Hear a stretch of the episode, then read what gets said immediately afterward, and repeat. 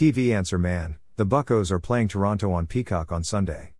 What's the deal on how to watch it and how much money you have to pay? Is it free? Elizabeth, Pittsburgh. Elizabeth, the NBC owned Peacock streaming service this season offered 18 Major League Baseball Sunday morning games as part of a new agreement with the league.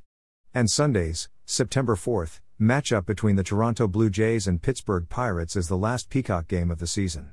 It will start today at noon ET, pregame show at 11:30 a.m. ET from PNC Park in Pittsburgh.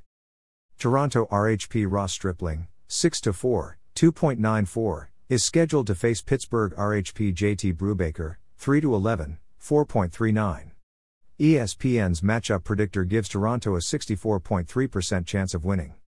Now to your question how much do you have to pay to watch the game? Click Amazon, one day only deals.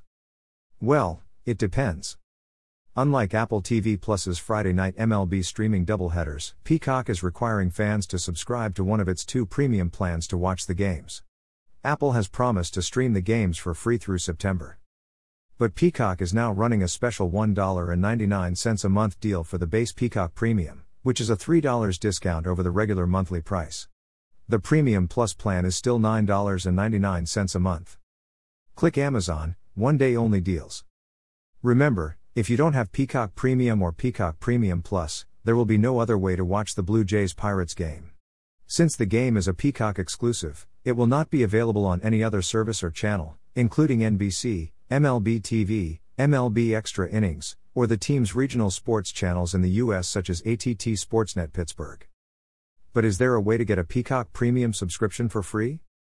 Yes. Cox, Charter Spectrum TV and Comcast all include a free Peacock Premium subscription with its video service. Follow the cable TV links for more details. If you don't subscribe to one of those three cable TV services, you will need a separate Peacock Premium subscription. If you decide to subscribe to Peacock, you will be able to access the game on the Peacock app or at the Peacock website. You can see a list of supported devices here. Elizabeth, hope that helps. Happy viewing and stay safe. Need to buy something today? Please buy it using this Amazon.com link. This site receives a small portion of each purchase, which helps us continue to provide these articles. Have a question about new TV technologies? Send it to the TV Answer Man at swan at fanserman.com. Please include your first name and hometown in your message. Phillip Swann. At Vanserman.